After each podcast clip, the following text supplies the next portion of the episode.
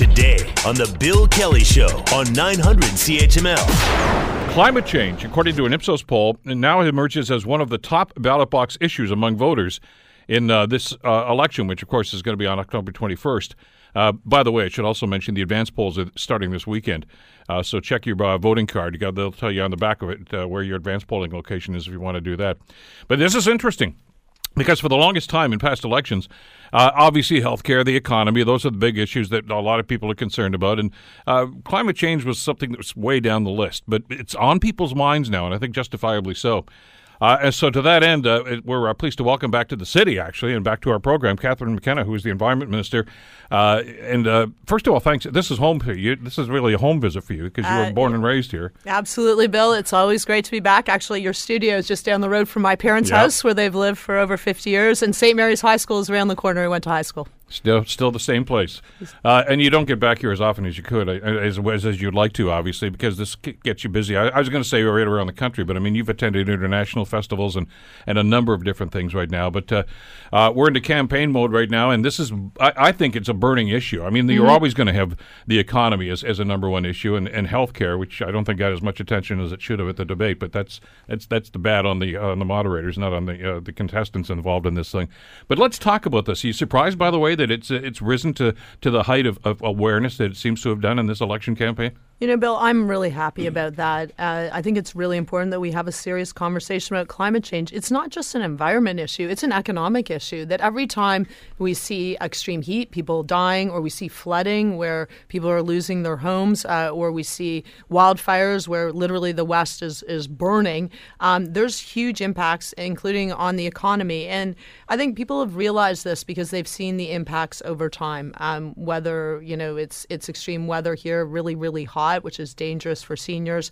Um, impacts on, we're seeing invasive species, um, ticks and Lyme disease going up here. And I, I love coming back to Hamilton. And of course, I love um, Lake Ontario and, and the harbor front. I mean, we're now seeing invasive species like fish that are coming up, um, which is a result to warming waters um, and, and other impacts of climate change. That's having an impact on Cootes Paradise. Yeah, we, we talked to the real- Bay Area Restoration Committee Yeah. folks a couple of weeks ago about this, and this is this is a real threat to the ecosystem here. It's a real threat to the ecosystem. Um, in fact, today we just made a great announcement. Uh, I was with uh, local candidates here from uh, from Bruno Uggenti, Jasper Kujavsky.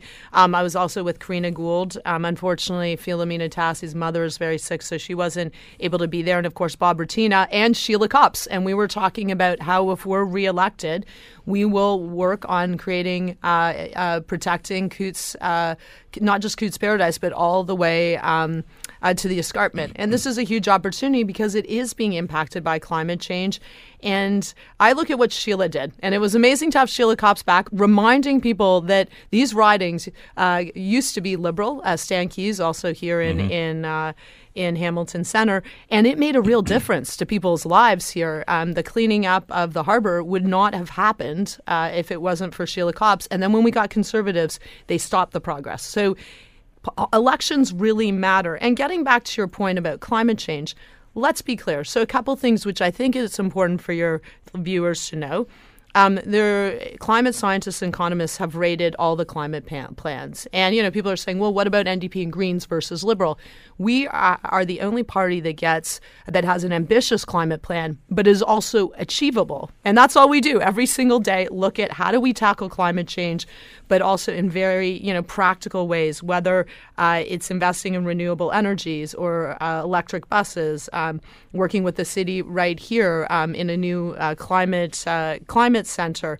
There are all these things we need to be doing, but Andrew Scheer has said the first thing he would do is tear up our climate plan. That's bad for the environment. That's bad for the economy. And most of all, it's abandoning all those young people who are marching in the streets and demanding a cleaner and more sustainable future.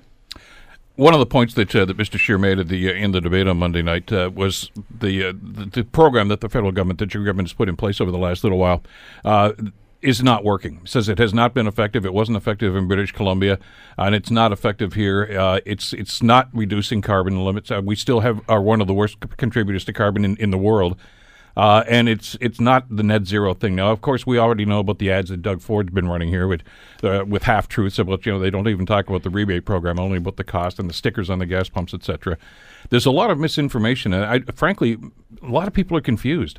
They don't know which wh- who to believe or which way to turn. Uh, so, I mean, I think it's really simple um, that uh, what we've seen is conservative politicians, this generation. Brian Mulroney cared about the environment. Um, he took action uh, to protect the environment. He used a price on pollution to tackle acid rain. We don't worry about our lakes, our rivers, and streams dying now. Um, that conservative politicians do not understand uh, the seriousness of climate change. Brian Mulroney was really an anomaly there. He was. A, He's he, still considered to be the most environmentally friendly prime minister to date uh, because of some of the initiatives. And, and, to your point, carbon pricing is actually a conservative uh, idea. This was a conservative think tank that, that developed this sort of thing. Yeah, I mean, look, the, I don't know what to say about conservative politicians. I think it's unconscionable that they are li- literally lying uh, about our climate plan.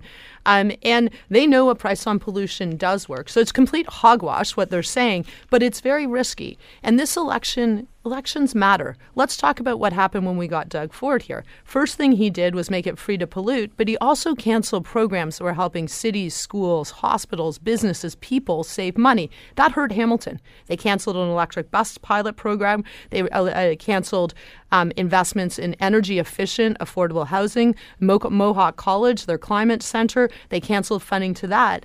That hurts people, but it also it's not a plan for the future. And so I really think this election is extremely important. So I'm talking to folks in Hamilton. I know you're practical people. I'm a very practical person.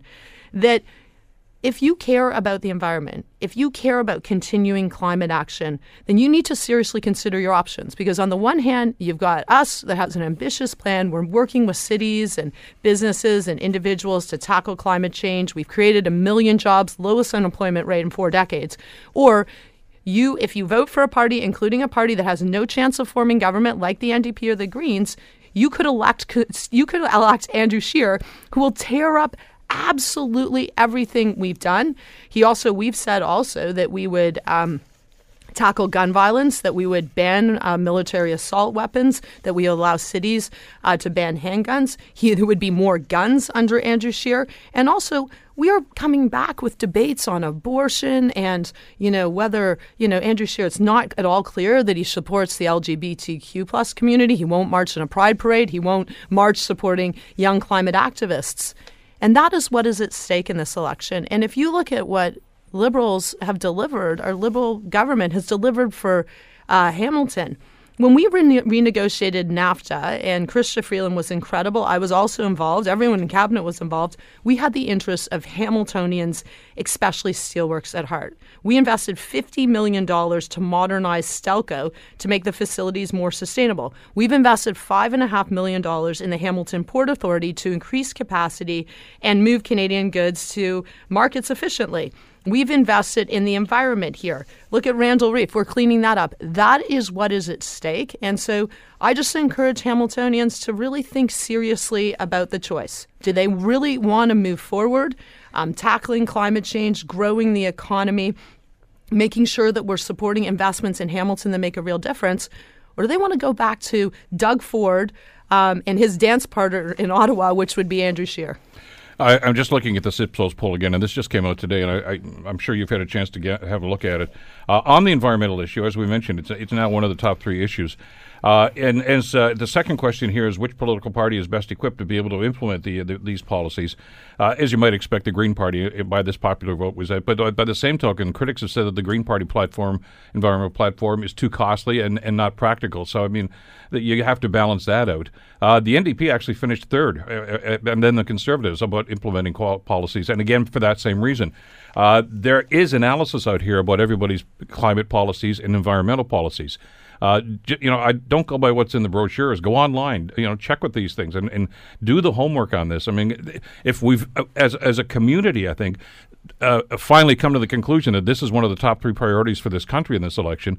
I, we as voters have a, a, an obligation, really, to do our homework on this and say, okay, what's the best way to go here? Don't listen to what the other people are saying. Find out for yourself. And, and look at the facts. I mean, we are the first government in uh, to have a national climate plan that we have done more, and this is experts saying this in the last four years than any other government has done, like anywhere, because we all we, we inherited Stephen Harper's no non-action on climate change. And Andrew Scheer, by the way, his climate plan is developed by oil lobbyists in secret meetings, and that isn't the future we want. And that's why all the investments we're making, historic investments in public transportation, in making electric eh, vehicles an incentive. You can look at an electric vehicle and get a $5,000 uh, incentive. We're banning single use plastics. I know if you talk to kids, that is one of the biggest things. They can't believe that we have so much single use plastics. It's ending up in our lakes, our rivers, um, our oceans. Um, yes, we're putting a price on pollution, but we're giving the money back to people through the tax system because at the end of the day, you have to have a, an ambitious climate plan, but it has to be practical and people have to be at the heart of it. When I talk to uh, Hamiltonians, they care about climate change, but of course they care about jobs and paying the bills. And that's what we've been able to do. Ambitious climate plan, lowest unemployment rate in four decades. We've raised a million uh, Canadians out of poverty, 300,000 children for a Canada Child Benefit. We need to continue this. We cannot go back in time. And that's really what's at stake in this election. Do you want to continue to move forward in progress that's helping families? Or do you want to go back to the Stephen Harper days where there's no plan for the environment, no plan for the economy? I want you to address an issue that comes up time and time again when we talk about climate change and, and environmental plans and one party versus the other, et cetera. And and there are those that, that support, as you say, the, the third and fourth line parties here, the Greens and the NDP, and suggest that these plans are practical, even though uh, the experts say they aren't. But the biggest criticism is, and, and I know you've heard this as, as, as the environment minister, uh, I know you heard it when you were at that conference in Poland last, last winter about this too. Is that it? It how can the Canadian government say that they're environmentally friendly and at the same time support pipelines? And they they see that as as contradictory. So I think this is a really important point um, because people do say that. Well, I don't understand. The reality, we are in a transition. 95% or more of people outside, if I go outside the city in Hamilton, are still driving cars that use gas. The transition is not going to happen overnight. And we have said no to Northern Gateway Pipeline, but yes, we did approve the twinning of an existing pipeline because to not do that, would have hurt workers and our economy and would have done nothing to get people out of their cars. There's still the demand. What are we doing to deal with demand? We're putting a price on pollution. We're investing in electric vehicles, in public transportation, in clean fuel standards. And this is what I've realized in four years. I'm the second longest serving environment minister. That you need to work hard every day, talking like a real person, but also acting with people's interests at heart. When we approved the pipeline, we also said the all of that money needed to go to the clean transition, every single dollar. It was also in light of Rachel Notley. You may remember her. She was an NDP premier in Alberta who did very, she was very courageous. Sadly, we've lost her now to be Jason Kenney, who's a, he's wed. He's like hand in hand with oil lobbyists. But she put a price on pollution. She phased out coal and she put a hard cap on emissions in the oil sands. So that's how a pipeline fits in it. There's a hard cap. And I know that's hard for folks, but transitions don't happen overnight. And you need to figure this out. And the most important thing we need to do is not elect a government who's beholden to oil lobbyists, who would make pollution free, who will rip up our climate plan, and who won't continue to move forward. And I know lots of people care about the environment. I work every day. That's all I think about every single day. I have three kids. But what we've done, we have an ambitious plan. We've also committed to net zero emissions by 2050. That is the science. But we're doing the hard work to get there. There's no magic wand in this. You just have to work every day with businesses, with schools, with hospitals, with cities, with people to help them save money, to help them be energy efficient, to help them make better choices, and of course, to make sure that we are moving forward on climate change both here and also I push extremely hard internationally. We're able to get the rules to make sure every country has to report transparently, has to meet their commitments, but we need to move forward, folks. That's my message. Uh, we can't go, you elect Andrew Scheer. If we elect Andrew Scheer, uh, we're going back in time and we're going to lose everything. I, I, by the way, I support the pipeline, always have, and I, I, I don't see that as a conflict uh, because I think your point's well taken. We're not ready yet. I know there's some people that are going to say we should be going electric when it comes to vehicles. We're not there yet. Uh, Canada has, you know, a lot of space here. We travel an awful lot in this. City. And by the way, uh, and and the Tesla folks have found this out the hard way too. Uh, electric cars don't work as well in the cold climates as they do in Southern California, where they test them a lot. So there's a lot of work that still has to be yeah, done. and it, but look, I think we're making the uh, uh, advances. They are, but we're not there yet. No, we're not, and we're not there yet. Like we've said, and actually, I think the NDP uh, also supports this. We need to have 100% electric vehicles by 2040. We're in 2019. Like this isn't happening overnight, and we were the only party in the last election who said we were going to make historic investments in public transportation, in green infrastructure, in energy efficient, affordable housing. Every other party, including the NDP, was going to balance the budget. That was their focus. If we hadn't done this, we wouldn't be on track to tackle climate change because you need to make these historic investments. Historic investments to get people around in public transit, historic investments um, to help support the innovators, the entrepreneurs that are providing the solutions. I see inventors here in Hamilton that are creating good jobs and working on really important innovations. Well, you know that right across the road here, the McMaster Innovation Park, they're doing that kind of research and technology. It is and have been for the amazing, uh, and I, I got to give a huge shout out. I've done a, a lot of things at both McMaster and Mohawk College. A shout out to the young people, the researchers, the scientists, uh, the entrepreneurs that are out there making a big difference. uh, lots more to talk about. Uh, hopefully, we can uh, pop in again and, and, and see you in the next I am always happy to come talk to you, Bill. always a pleasure. Thanks so much. Good to see you again. Thanks very much. That's, uh, of course, uh, Environment Minister Catherine McKenna, who's in town today. The Bill Kelly Show, weekdays from 9 to noon on 900 CHML.